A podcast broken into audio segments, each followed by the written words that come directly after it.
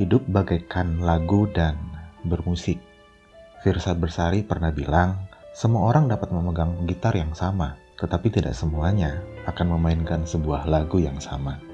Demikian pula hidup, kita bisa melalui jalan yang sama, tapi tidak semuanya akan melaluinya dengan cara yang sama.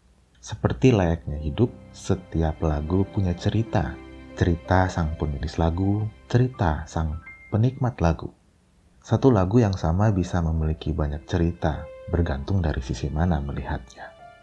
Cerita lagu adalah podcast yang melihat lagu dari cerita-cerita di baliknya. Cerita sang penulis lagu, cerita para penikmat lagu. Karena sejatinya kita semua punya lagu penyemangat yang secara khusus didengarkan di kala sedih atau lagu-lagu terbaik yang menggambarkan suasana hati. Semua orang punya cerita lagu.